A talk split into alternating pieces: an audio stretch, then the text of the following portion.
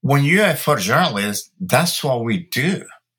But you should do it with a kind heart, not because, oh, wow, what can I get with this image? How is this image going to make me, uh, will this make me more famous? Will that face on that person or girl, strong eyes, going to make me bigger? No, that's not the reason to create work. You have to go with a good heart, you know?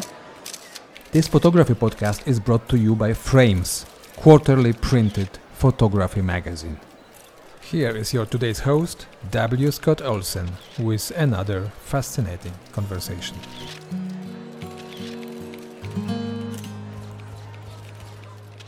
Well, hello, everyone, and welcome to another podcast from Frames Magazine. My name is Scott Olsen, and today, folks, oh man, we are going to have the coolest time today because we're talking to someone whose work is, of course, extraordinary, absolutely compelling and inspiring. Somebody who has traveled the world and whose work has a really, really interesting genesis, you know, a way to begin that is unusual. In other words, we're talking with Manuello Paganelli. Manuello is all over the place. His work has been in, oh, let's see, Sports Illustrated, Lifetime, People, Newsweek, Business Week, Der Spiegel, Entertainment Weekly. It's, it's been inside and on the covers of just about every magazine you can imagine. He's got a background in photojournalism. He's got a background in fine art and he's got two long term series that have really sort of rocked the world. We're going to get into those in just a minute. One is a, a personal journey back to Cuba over the course of, I think it was about 26 years, all sorts of visits back. Uh, and then the, the Black Cowboys documentary series, um, which is absolutely amazing. But it, it's there's a, a way to approach storytelling. There's a way to approach documentary work that is unique to Manuello's work, and I'm really happy to have him on the show today. Uh, Manuello, welcome to the Frames Podcast. How you doing? Well, I'm doing well. Thank you so much for such a great introduction. You, you surprised me. It sounded like if I just got an Oscar. So, I mean, so you can send that in the mail, you know? So okay. I'm doing great. Uh, thanks for having me. And also, uh, I'm thinking ahead to the, well, it's going to come in the future to all the listeners that are here. Thanks for participating. I, I just got over the jet lag. I was in India for about six weeks. And so it's good to be home. Uh, I, I live in Carmel by the sea in California. So I'm happy to be here and happy to be uh, doing a podcast for uh, Frames and speaking. Oh, wonderful, wonderful, man. Now I, I, know you know anybody that looks you up, you know, is immediately made aware of of this really cool story you've got at the beginning of your career. Um, and and I, I you know even though it's out there a lot, I, I, do want you to tell it again. But before you before we get to the famous phone call that you made, there's a there, there's a there's a question in between there that I want to I want to know the answer to. You're in you're in college, you're studying biology, you're studying chemistry, you're on the track to be a doctor, and you you know you're thinking, well, okay, maybe this isn't for me. Maybe I'm going to do something else, and you make a turn to photography at that point, but why photography? Why not, you know, sports? Why not business? Why not medicine? You know, it, there, with all the other choices out there, when you turned away from pre med, why did you turn to photography? You know, it just happened. It, um, the way my career started is is is is uh, is as crazy as it can get. Uh, I, I, decided I didn't want to go into medical school. I, my last year in college, I went to school, uh, college in Collegedale, Tennessee. Mm-hmm. And it's, it's, a, it's, a, it's a seven day Adventist uh, school, so very restrict. And at the time it was called SMC, stands for Southern Missionary College. Now it's called uh, Southern Adventist University anyway, so my last year, I, I just, I, I, realized, you know, I don't want to be a doctor anymore. And my parents were not happy, especially my dad, because when you're a foreign student, it costs more money to come to the, the, United States. So of course he wasn't happy. So my life was so, uh, my future was so bleak, which, uh, um, yeah, it was really bad. So I thought, why don't I just buy a camera? Perhaps that could help me to forget how bad I'm feeling and how bad everybody else that loves me is, is feeling too. So I went and bought a camera and that was the, um, F1. Actually, it was the A1 Canon. And the reason I bought the Canon, I didn't know anything about cameras at all. But when I was looking at cameras, I noticed that all the cameras were uh, has silver on them, and the only black camera I saw was Canon. I love I love wearing black clothes, and the reason I love wearing black clothes is because my freshman year, when I arrived to the USA, I didn't know any word of English, only Spanish and Italian. I was watching Johnny Cash on TV, and I thought wow, that man is so cool wearing those clothes because you look great with black anywhere you go. And since that moment, pretty much, I started wearing black clothes. And so the A1 camera, it was black. And that's why I bought the Canon because uh, I love the black color. I didn't know. Were, were, were, you, were, you, were you into images though? I mean, were you looking at a lot of photographs those days or was the camera no, just sort of a whim? No, no. I mean, I remember where we went, uh, I believe you're in Minnesota, right? Yes, I remember we took a summer trip, a summer biology trip, or somewhere during the school year to somewhere in Minnesota, and we crossed uh, Canada too. We went uh, kayaking. We went okay one of those places yep. to learn about nature and see birds, all of that. That's you were you were probably up you were probably up in the boundary waters in the Quetico area. Beautiful part probably, of the state. Probably. And I remember either my roommate or uh, somebody from school said if I was taking a camera, I said, "Well, I don't have a camera," and he said, "You should take a camera because it's going to be so special what you're going to see." And I said, "Okay." So he lent me his camera he I didn't know how to put a roll film. I believe he put a roll film there, and he said, "I could give you more rolls." I said, "No, one roll should be sufficient." so I took his camera, and I believe that I took maybe eight or ten shots out of thirty six. Okay. So that tells you I was into photography. Uh, yeah. well, but I, I, tell you what, though, man. Well, now that you've told that story, I'm going to claim Minnesota as the beginning of your career, no matter what uh, anyone else says. so okay, you, you, you get back and, and you, you, start. I mean, we're talking film days here. We're not talking digital. So you start yeah. developing the film, and did you look at them and think this is pretty good? This is pretty cool. And again, you know, even before the, this phone call we're getting to, you know, when you're looking at those first dozen rolls of film, no, no, I, I, was uh, sending to a lab to have a process. Yeah, I didn't know anything about processing or anything like that. But when you got the prints back, you, you had to look at them and say, "This is cool," or you you had to see something in there that said, "Keep going." No, they were bad. they were terrible. I did kept that, going. Yep. I kept going. Did Did you know they were terrible at the time? Uh, yeah. I mean, yeah, they were bad, but I kept going not because I didn't think, hey, one day I'm gonna be a photographer and do work for Tom Magazine, blah blah blah. No, I kept going because I, I was so unhappy with my life. Oh man, I was okay. frustrated that I I wasn't going to become a doctor. Mm-hmm. It was set in my head that I didn't want to become a doctor anymore. Okay, so so you're not going to be a doctor. You've got this camera. You're starting to see some prints.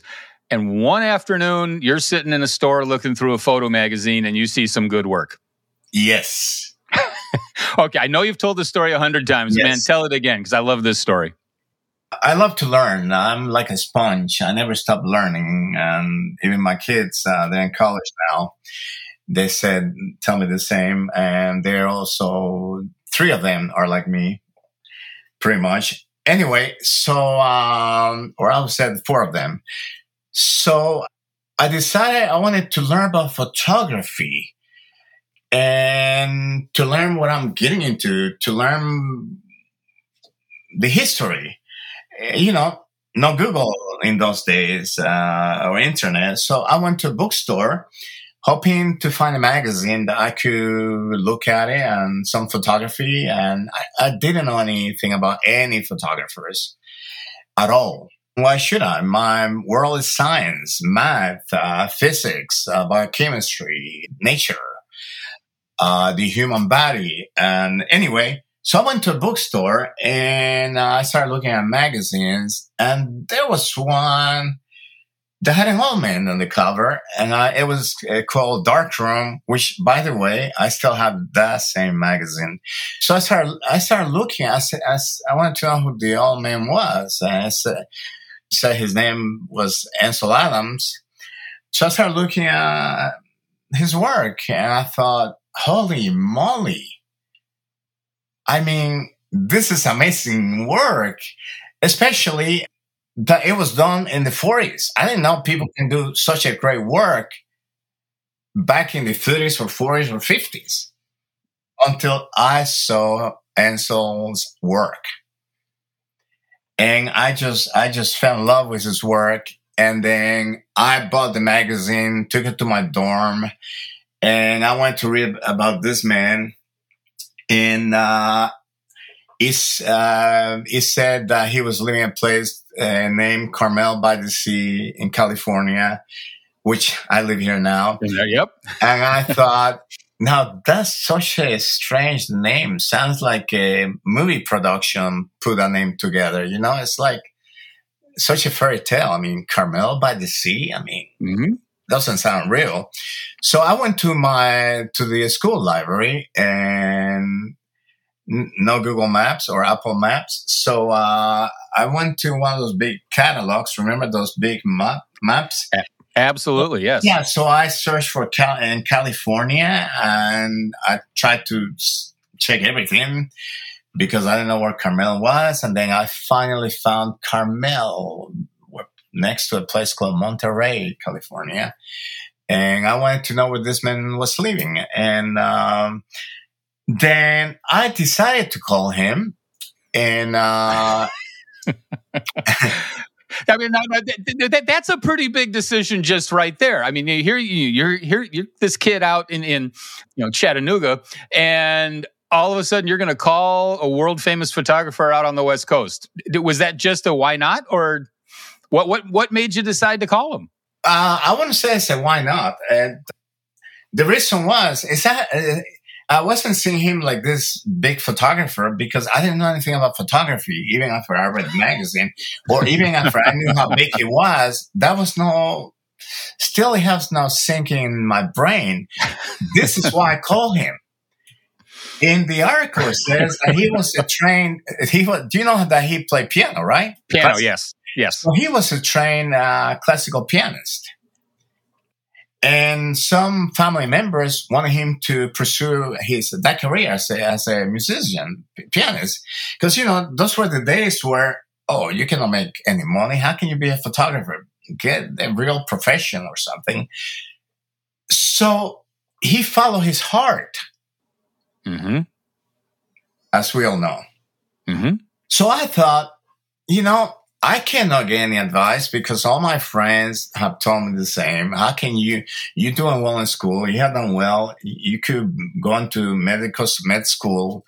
So why would you give up medical school your last year in college? Of course, I couldn't call my parents because they will hang up the phone on me. In fact, after I told my dad I wasn't going to be a doctor, he said, well, you know what? I'm going to, I cannot keep supporting you anymore. Mm. And uh, I, I, ended up working at a place called Little Debbie's, you know, where they make those snack cakes, Little Debbie's. Mm-hmm. Yep. Yeah. Yep. So anyway, I worked there for a while. Anyway, yeah, I had to make a living, right? Yep, absolutely. So I thought maybe this old man could give me an advice. And that is why I thought I would call him. Not any uh, opportunistic uh, motive there at all, but just advice from old man. Mm-hmm. Could have been my grandfather, and uh, or great grandfather, whatever, you know. So I call uh, 411. Remember 411? For Absolutely. Those, for those millennials or whatever it's called nowadays, because every week it changes, you know? I don't know what to call them anymore. So 411 was a way that you could call a number and a real person will answer at the other end and it will give you a telephone number of anyone that you asked for, unless the telephone number was private. Right. And then you couldn't get his number. So she gave me Ansel's number. So within uh, maybe a couple of days, and by the way, I called Ansel, I believe it was like a week or a few days after I got the magazine. I believe it was in 81 or something like that. Mm-hmm. So he answered the telephone and I, I, didn't know what to say. I was, uh, it's like uh, a frog crawled into my throat, so I couldn't speak. So Ansel said hello twice, and I knew that the third time we'll be hanging up. So I finally say hello, but it sounded more like hello, you know. Like, yeah, yeah. You know, mm-hmm. more fear than anything else. And uh, he started talking. I started talking. I said I was looking for Ansel Adams, uh, the photographer. Uh, first, I said I was looking for Ansel Adams, and he said, "Yes, I'm Ansel, Ansel Adams." And Scott, I swear to you, I was, I was so gullible. You know, I didn't believe that that was the same Ansel Adams. you know, so yep. I said, "No, sir, I'm looking for Mr. Ansel Adams, uh, the one that's the photographer." And he said, "So he he was so sweet and kind. He could have said, "Kid, I don't have time for you. I'm really busy. Uh, you know, sorry." No, instead he said, well, I'm Ansel Adams. I'm a photographer. And I still didn't believe it was him. So then I thought, darn, there must be more than one Ansel Adams in downtown who is also a photographer. So there must be two Ansel Adams. Maybe I called the wrong one. Then I said, no, sir, I'm looking for Ansel Adams, the one who is on this cover a month's um, Darkroom magazine. And he said, son, you're speaking to me. then we spoke like for an hour and so he told me the same, follow your heart. And right. then that could have been the end of my story with Ansel. Mm-hmm. But then he, maybe, I don't know if he, I don't know, I believe he meant, I know he meant that. At, at that time, I wasn't sure. Because, uh, you know, here in the United States, a lot of people say, hey, let's hang out, let's get together. And you call them, they say, oh, what can I do for you? They forget yeah. more. So, yeah. so he said to me at the end of the conversation, hey, kid, just call me anytime. Well, okay, that's what he said. so I started calling him like once a week or something. And he got to the point where um, Virginia would answer the phone. That was his wife. Mm-hmm. I said, "Oh, that's that kid from Tennessee calling you, Paganelli, Manuello, the cute Italian kid, you know." And then after a while, Ansel said, I, I guess he figured that you know it was calling. You remember in those days, calling cost money across states. So he was kind enough to tell me to call him that, hey, you could call me collect. He said that to me. Well, I started calling him more often. He said that, right? So mm-hmm. I did. So that was the beginning of my career and my mentorship and friendship with Ansel. You started sending him work though. I mean, you, you yes. sent him prints, yes. which he would which he would mark. So I mean, How what, what in the world? deep deep research, man. Deep yeah, research. Wow. Um, I'm I'm I'm I'm really impressed now. No, you you sent yes. him work which he would mark up and send back to you. But what in the world did you decide to send him? Oh no no no no! He gave me assignments. Oh, okay. He was my teacher. He would tell me what to shoot. And it was landscape. We started with that. Oh, that makes sense. Send, he, then he would send it back. Oh, he also taught me, he, he taught me where to get a darkroom. He taught me where to buy paper. He mm-hmm. taught me mm-hmm. where to buy chemistry, how to process all those things. Then I will send him my work and uh, then he will send it back and he'll make notes crop here burn here he told me all the terminology Yeah. yep dodge here and then i will do it and send it back to him and he will write back a little better it could be better or whatever. But it was mm-hmm. it was a long it was correspondent. I mean, it was uh it was nonstop. Yeah. Now, yeah. was was the, was the teaching mostly at the technical level, or were you getting into kind of the the vision of photography as well? No, the vision as well. The vision as well. Even the uh, Zone System, which I never got, but I listened to it. You know, hey, I'm ADHD. You know, when you start talking like that, it's like at some point, I'm sorry, I start thinking about running or swimming. anyway, well, no, I, so I, could, I couldn't master that. So yeah, it was it was the technical. Then at some point, he said, "Manuel, have you thought of working with people?" I said, "No." So I said, "Why don't you try that at your school? Go around." I said, "He he got me." Mm-hmm. And yeah, so that was better. That started going better. Still, it was terrible. anyway, yeah, that's how that's how my career started. I mean, and, and okay, and th- then you get a job with the Chattanooga Times. Yes, I went to Chattanooga Times. Uh, that was a while later, and I had no background as a as a PJ. Uh, that stands mm-hmm. for journalist.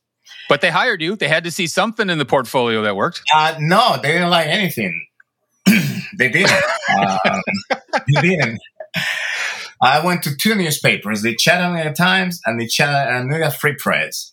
I went okay. to work at the Chattanooga Times because it was more journalistic, real journalistic, uh, real images. The Free Press, it was mostly uh, having people from society in the front cover or the Rotary Club and things like that. But I want to do more realistic work. So I saw both of the photo editors, uh, director of photography, and yeah, they pretty much said I wasn't good. And uh, they said I needed to go to school to learn photography. And the last thing I wanted to do was go to school again because I hated mm-hmm. school at that point. I was burnt out with sciences. Then one day, then a few days later, I look at the Chattanooga Times and I started looking at the masthead. For those who don't understand masthead, that's uh, the front page or the second page of the paper or magazine that will have the publisher's name, the, the editors and all that stuff. Yeah. Art director, all of that anyway, so I started looking at the names of those people, and I saw the publisher. I, I, I was smart enough to know that that was too high for me to reach, you know. So I saw the managing editor still high enough. So I thought, well, let me call him. So I call him, and I, I, I his name is uh, he's still alive. We are in touch. Uh, he's in his eighties, and uh, he's the reason we're talking right now, pretty much along with Ansel Adams. So I call him. His name is Edgar Miller. So I call him. But why call? I didn't say. First, the phone, the call went through the receptionist, and I just said, "May I speak with Edgar? May I speak with Ed, Edgar? Edgar Miller?" I didn't say Mr. Miller. Right. So the secret, the receptionist in the front lobby sent the call to his assistant, to the, his personal assistant. And she, uh, this lady answered the phone. And I said to her, Hi, may I speak with Edgar? so he went from Edgar Miller to Edgar. Yep. You know, I mean, I was mm-hmm. trying to, you know, maybe this work. I mean, maybe if I make it friendlier, uh, I know the man could um, get me through. And sure enough, mm-hmm. she didn't ask me what is this in regard. She put the call through. So Mr. Miller asked the telephone, and he had a he has a deep voice. I mean deep, mm-hmm. like someone you don't want to be messing with. And I was even more scared with him than when I was with when Ansel answered, answered the phone. So it was the same story. He said hello twice, and finally I said hi. So I told I told him the truth. I said, listen, I was born in Santo Domingo, Dominican Republic, uh, of Cuban and Italian background. I went to SMC, Southern Missionary College. Uh, just, I told him my life story, except mentioning Ansel Adams. And I said the truth. I don't know much about photography, but I feel like I could maybe become a photographer. and I would love to meet you and see what you think. And he said, Can you come next week, Wednesday? I say, Yes. So there I was Wednesday. And then we met and he saw my work, which wasn't great.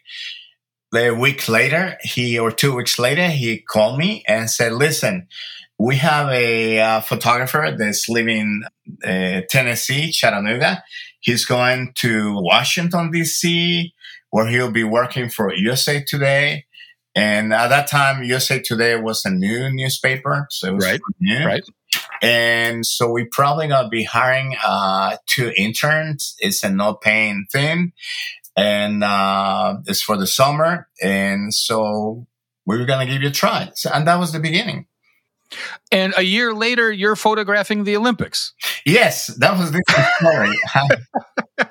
no, but, but I mean, cl- clearly that was a successful Man. year. I mean, I, I, know, I know, I know the story where they, you know, you, you got your the front page, and you said, "I got the front page," and the editor said, "Look, kid, you know, it's not that good." Exactly, exactly. I, I could get, I, I, could go down on the street and get anyone; they'll do better than yours. Yeah, yeah, yeah. That's, a, that, I, don't that's real encouragement. That's real encouragement. Up. I don't get things like that. Just make me stronger. You know. Mm-hmm. So yeah, so the Olympics something else. The, man, you did your research. I'm really impressed. I hope you didn't do your research too deep because you may find some embarrassing things. so the Olympic, it was in '84 actually. Uh, I right. got on the paper uh, '82. So 82, 83, so it's about two years later. I knew, or a year and a half, I already knew that the Olympics was going to happen in uh, LA. And I thought, man, I would love to cover the Olympics. So I did research. You see, I do research too. So I started doing research, uh, which, as you know, was much harder because we had to really work hard finding answers in those days, you know, especially in the photography industry. And you know, a lot of time people didn't want to talk to you because it was like, oh, those are secrets. I cannot tell you that, you know? So anyway, so I started searching who was doing the Olympics. I called a few major newspapers and they said, no, we have our, our we have our own staff. Then I called the, I believe it's called ICP International Olympic yep. Committee IOCP, mm-hmm. something like that.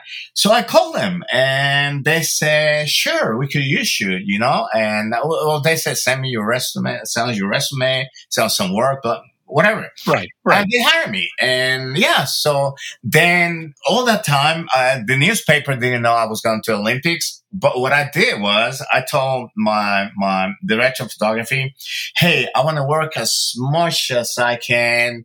So whatever someone is sick, uh, it's my day off.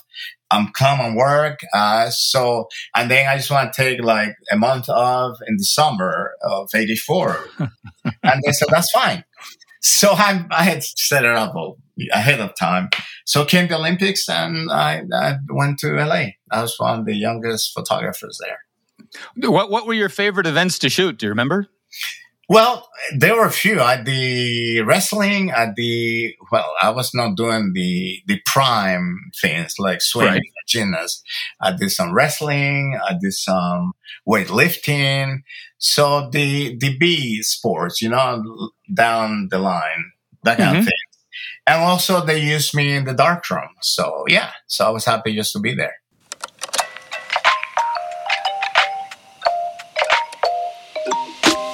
Let's take just a quick break.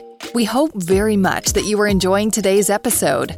The very fact that you are listening to this podcast suggests that photography means a lot to you. And if that's the case, you might want to have a look at Frames, quarterly printed photography magazine. We truly believe that excellent photography belongs on paper. Visit readframes.com to find out more about our publication. And now, back to today's conversation. Okay. I mean, running through your career here, I, I, really want to get to your, your, your more current work and your pro, your big projects here in just a second. Um, mm-hmm. You wind up going to DC. You go to work for an agency. After a few months, you say, "Screw this! You know, I, oh, I don't wow, want to work for an man, agency anymore." Man, man, you really think but, you're insurance? Yeah, but, but no. this is all searchable, man. This is all stuff you can find. Anyway, yeah, so but, but was, then it was AFP. Yeah, it was AFP. Yeah. Um, but yes, then you you you quickly become a freelancer. So clearly, you you know with this work you can make a living on your own talent and on your own hustle. Oof, that's what I thought. you know, and and to all those young photographers out there, listen, humility is important. So be humble. Remember that. I was going to mm-hmm. come back and bite you on, on the rear end. So, so yeah, so five or six months after I was working for AFP, I hated working there. It, it was terrible. And, uh, either, I, I think, honestly, I believe they fired me. That's what it was. And I mean, you know, I thought I was going to be shooting mostly. I want by that time I wanted to be like um, David Burnett. You probably know who he is. And I said, hey, I want to be like David Burnett and just travel the world, uh, doing great work for magazines and cool clients. So I ended up being mostly they have me they have me like I, I got to shoot a few things like the Masters and other sports events in uh, demonstrations in DC and other places, but not as much as I wanted to. It was mostly sitting behind the desk, and I had the night shift, the graveyard, uh, you know, like from eleven till seven in the morning, whatever. And then I had to send pictures to people all across the world but also receive pictures from photographers that, that work were working for AFP or for, for from freelancers, freelancers uh, working for them. So I'll be getting, uh, and the way to s- send pictures, it was like they had this huge telephone like machines. Like if you look at a movie from the 40s where you have these ladies with headphones and unplugging something, plugging mm-hmm. back, plugging this hole, plugging the hole. Man, I mean, I'm ADHD. Like, I'm gonna supposed to know where to send a picture to. so what happened was, I got a picture from China that needed go needed to go to New York, or a picture from uh, Bolivia needed to go to Europe. So the Bolivia picture ended up going to somewhere else, and the China picture. So, so yeah, so some yeah, I, I I mean, I was going crazy all those holes and numbers, and so yeah. So it drove me crazy. And I quit. Yeah. So I got fired. And, you know, I thought, hey, I'm the greatest photographer in the world. It's great to have, you know, it's great to feel good about yourself and feel, wow, assertive and all that. But you know what? Uh, you have to know your limitation. At that time, I didn't know it, but I learned fast. I thought, hey, I'm the greatest photographer in the world. I'm going to get work fast and that was not the case. Um, it was tough. I, it was tough for a few months. Um, they were, I mean, uh, I had to move out of the place I was living because uh, I couldn't pay the rent anymore. And then they were found a cheaper place. And I'm not a guy who goes to happy hours to drink or anything like that. I mean, I do deal with some friends, but for the sake of going every day, that was not me. But I, it, it got so bad that I made a list of places, restaurant that were doing happy hours. So every day of the week, I would go to different happy hour place so I could eat. Mm-hmm. So I didn't even drink. Sometimes, uh, most of the time, I get. I will get a Coke. I, I love red wine, but I didn't even have money to buy a glass yeah. of red wine. So I would get a Coke, or most of the time, I just said water. I'm said to the bartender. I got to know their names. I got they got to know me, obviously. And I would say to them, you know what? I, I'm I'm the designated driver, so I cannot drink. you know, so water will be fine. So he'll give me the water, Yep. And then I will put, uh, uh, they had, you know, those little oranges there and olives and those little umbrellas. So I grab a piece of orange, half an orange. I put it in my glass and that little umbrella. Hey, I, I got a drink in my hand now. There you go. There you go. yeah. So, so that went for a while until then I started freelancing for the, uh, Washington Post, Reuters, and USA Today. Those were my salvation. Okay. And, and the, the career takes off from there. And man, you've got you've got rock and roll stars, you've got movie stars, you've got A-listers all the way through your portfolio. So I mean, clearly this goes up, but at the same time, at roughly the same time, you've got two, the beginnings of two major projects. And, and it, it's tough to say, you know, looking at your biography, it's tough to say which one really is coming into, into play first. But let, us let, start with the Cuba series because when the revolu- when the revolution came along, your family was d- divided. So you know, so you, th- there was a split there.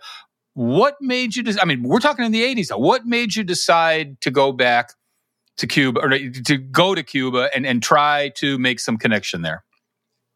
Yes. Oh, by the way, I, I just want to add that my first magazine client, because you always remember the mm-hmm. first lover, it was Forbes magazine. Forbes magazine was my first magazine. Going back to, to Cuba, um, Cuba started first in '89.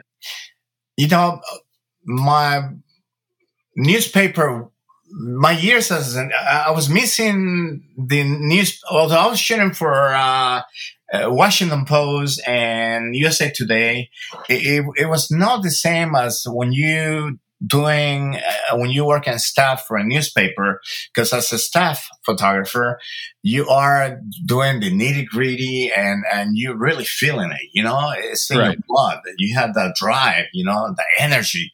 And that was not the case when you freelance. It's just one jobs come here and, and another comes. But a lot of times we're mostly portraits you know so I, I, started thinking I'm missing that. Then I thought of Cuba, and I asked, I asked my mom uh, about our Cuban family, and she said that they haven't heard from them since long before the revolution in '59. So I started doing research, and then I traveled to Cuba, and uh, I thought it would be easy to find them uh, with the phone book, Cuba. But when I landed to Cuba, the phone book at that time, that was like 89. I landed there, 89 or 90, so long ago. But the phone book was from 1959. So, you know? And, oh, man. Yeah. And my mom said that her uncle, which was my grandfather's uh, brother, was a painter, you know? Uh, so I thought, no, no, sorry. He, he was a, uh, the, you know, uh, that he was tall, green eyes and hair. You know, his background was from Spain, very white. And that he was the manager or something running the, uh, forgot what would it be called, but that he was like uh, running a uh, sugarcane. Uh, okay. Okay. business, you know, of the sugarcane production, right. you know? and they were wrong. It turned out that he was a painter, painting bridges and things like that. Later, I found out. Now, did did you go back as a photographer looking for family, or, or did you? I mean, did you know on that first trip that you were beginning a project? No, no. I brought color film with me and black and white. And as soon as I landed to Cuba, I saw everything in black and white because it was just like how it was since 59. I've read no, I've read that in, in some of the descriptions of your work because the cliche of Cuba is bright colors, 1950 cars. I mean, you know, we, we have seen those images, and you got there and you said, "No, I'm doing Cuba in black and white." Why? Correct, correct. Because I saw black and white. That's what I saw. All black and white you know, I, I love black and white and so. Mm-hmm. I also love all black and white f- movies. It, man, when I saw those cars, it, it, was just watching Humphrey Bogart driving and a getaway uh, with bullets flying everywhere, and he's trying to get away. So right. that's what I was seeing. You know, Humphrey Bogart, Robert Mitchum, and all those guys, and uh, that's what I saw. It's like wow. In, in, in a place like Cuba, which, you know Yeah. In a place like Cuba, which is so rich in color, is, is black and white a different story? I mean, thinking narrative now, thinking, you know, trying to get at the heart of something. Is it a completely different story?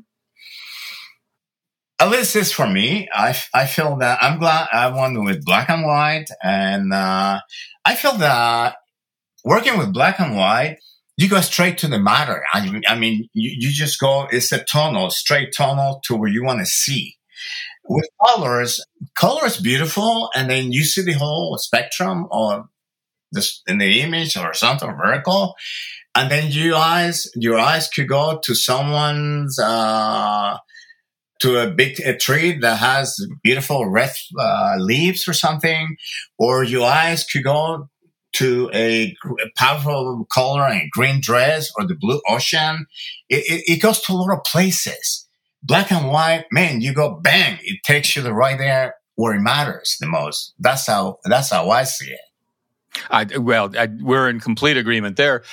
You, you, 26 years. Yeah. You've been, you've been going back to Cuba. Yeah. And, and, but yeah. somehow, how do you reduce 26 years of I don't know how many visits down to a couple hundred photographs? Well, hey, yeah, right. I have the, uh, it was my editor. It was um, the photo editor from my book. Uh, it's a great friend. His name is uh, James Colton, Jimmy Colton. Mm-hmm. Uh, he was um, uh, he's one of the greatest photo editors and director photographers uh, photographers of all time in magazines. He worked for many years for Newsweek magazine, and then he went to Sports Illustrated. So I hired him to be my photo editor for um, for my book, and he said send me about a thousand images, and then he narrowed down to that and. Um, you know, I also do want to mention that when I first started going to Cuba, uh, now it's so easy to go, and so many people have gone there, and right. they don't realize how tough it was. Uh, in the days I went there at the beginning, the things started things started changing after 90, 1998, after Pope John Paul II went there. That's when things mm-hmm. started changing and getting better. But before that, it was really tough, and uh, and there were no tourists from the USA. They, were not allowed to go there. So I was pretty much, much the only person from the uh, USA gone there. And in fact, this uh, Cuban ambassador, he uh, told me, and wrote in my book or somewhere, that but when my pictures started showing in uh, people started learning that I was able to go to Cuba. Then some magazines started and journals started hiring me to go there. So when my work started showing on uh, on those magazines or um, photo industry journals, academics, whatever, that was pretty much the first time when people in the USA were able to see frame, fragments of fragments of Cuba for the first time since 1951 in a steady way. Did Did you have any issues with censorship?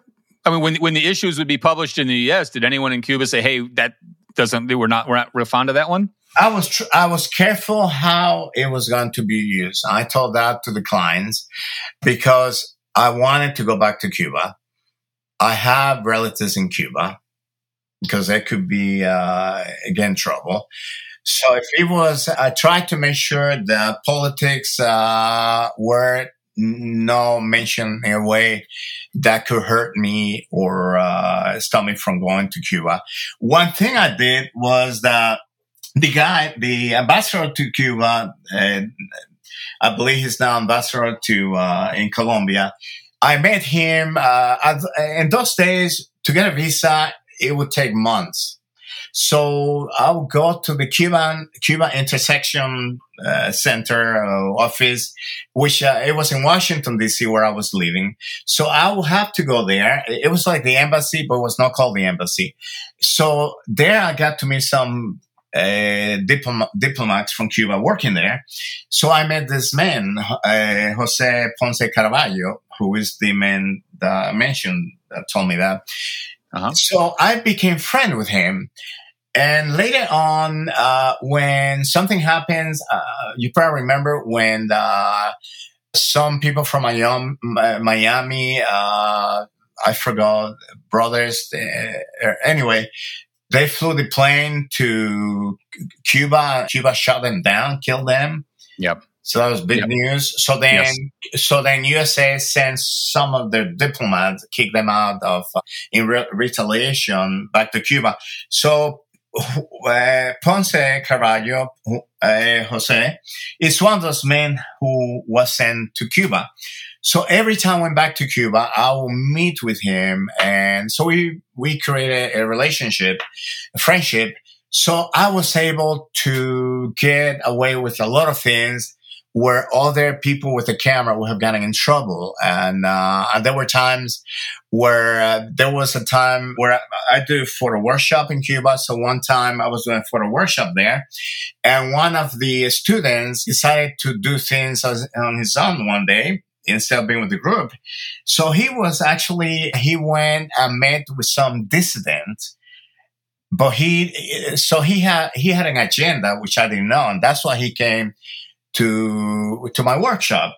So then uh, the Cuban secret police uh, track him, and they track me, and um, so around three or four in the morning, they came knocking on my door saying that they needed to talk to me. I have no idea what happened. And then they asked me, who is this guy? And it was the name of one of my students. I said, yeah, he's one of my students. And they said, do you know that he met with people he was not supposed to be meeting with?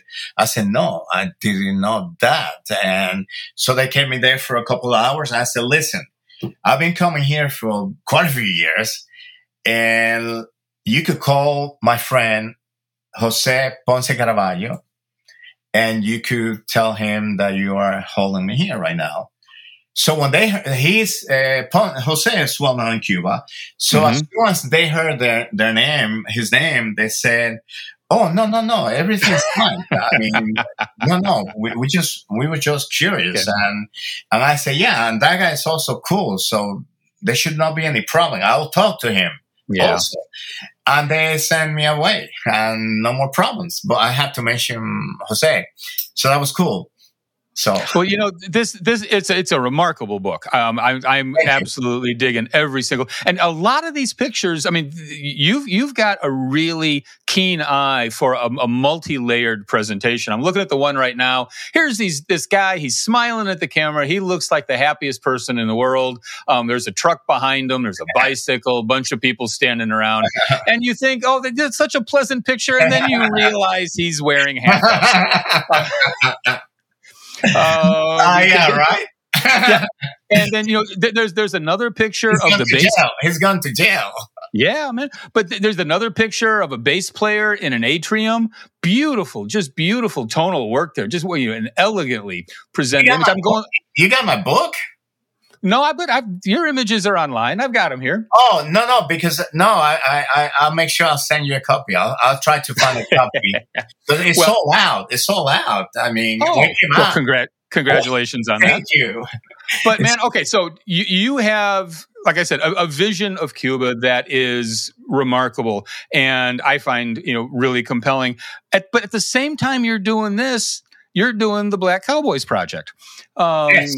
Yes, and, and yes, so yes. you know th- th- th- these are the two ones and, and but there's some other stuff you know Yeah. man i could talk to you for hours here but you know Yeah, there- there's some other stuff i want to talk about too but the black cowboys project intrigues me because you know there's the story you're sitting on a plane you're talking Yeah. to this guy he says he's a cowboy and you think oh really um and so you you start this project but Manuello, I mean, you have a connection to Cuba. You are not a black cowboy Right, um, I, I, you know, how how did you get not only you know access to that community, but kind of emotional, intellectual, you know, uh, artistic access to that community? Tell me about that project. Well, you know, when uh, uh, when I went to school, uh, when I was planning to go to, to become a doctor, I was actually planning to become a missionary doctor. Okay, And you know, when you think of that, you have to love people. You have to love everyone. You have to reach out and get to know who they are. hmm So when you're a photojournalist, that's what we do.